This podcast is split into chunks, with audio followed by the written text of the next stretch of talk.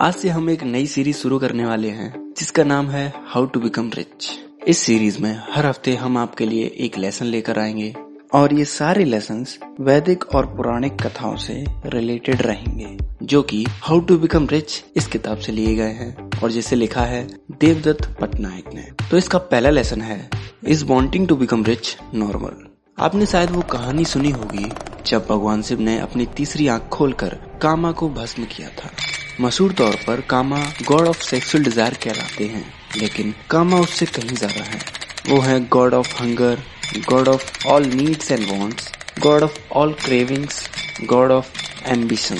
वो कामा ही है जो हमें दूसरों के प्रति जेलस बनाता है। वो कामा ही है जो हमें एम्बिशियस बनाता है।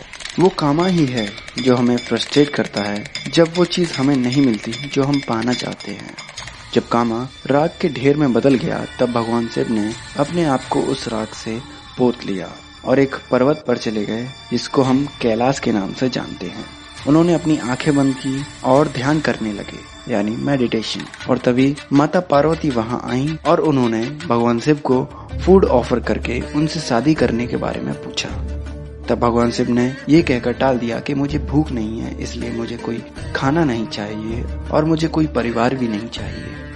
तब उन्होंने भगवान शिव को ये बोला कि आप एक विनाशक हैं यानी डिस्ट्रॉयर हैं और वहाँ से चली गई। उस वक्त भगवान शिव को ये बात समझ नहीं आई।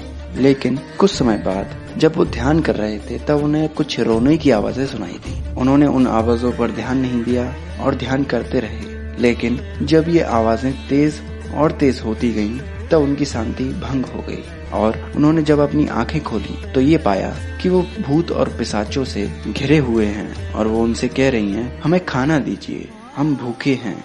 तब भगवान शिव ने अपने आसपास देखा तो उन्होंने ये पाया कि यहाँ पर कुछ भी ज़िंदा नहीं बचा है।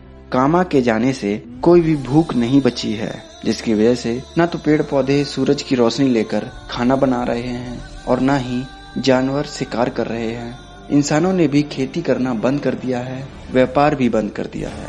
तब भगवान शिव को ये समझ आया कि हंगर के बिना लाइफ एग्जिस्ट ही नहीं कर सकती।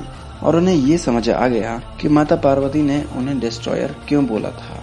वो तुरंत कैलाश पर्वत से नीचे उतरकर माता पार्वती के पास गए और उनसे शादी करने के लिए हाँ कह दिया और उनका नाम मंगला रखा। प्रसन्न होकर माता पार्वती ने एक रसोई घर बनाया और इस वजह से भगवान शिव ने उनका नाम अन्नपूर्णा भी रखा।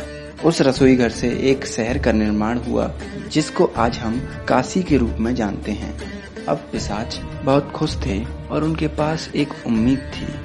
इस धरती पर हर जीवन को खाने की आवश्यकता होती है और बिना खाने के वो कुछ नहीं कर सकते। वो हंगर ही है, जिसकी वजह से हम लक्ष्मी को पाना चाहते हैं। हमें लक्ष्मी चाहिए होती है, क्योंकि हमें खाना चाहिए। और हमें खाना चाहिए, कपड़े चाहिए, घर चाहिए और एक आरामदायक ज़िंदगी। और इस सब के लिए हमें लक्ष्मी चाहिए होती है।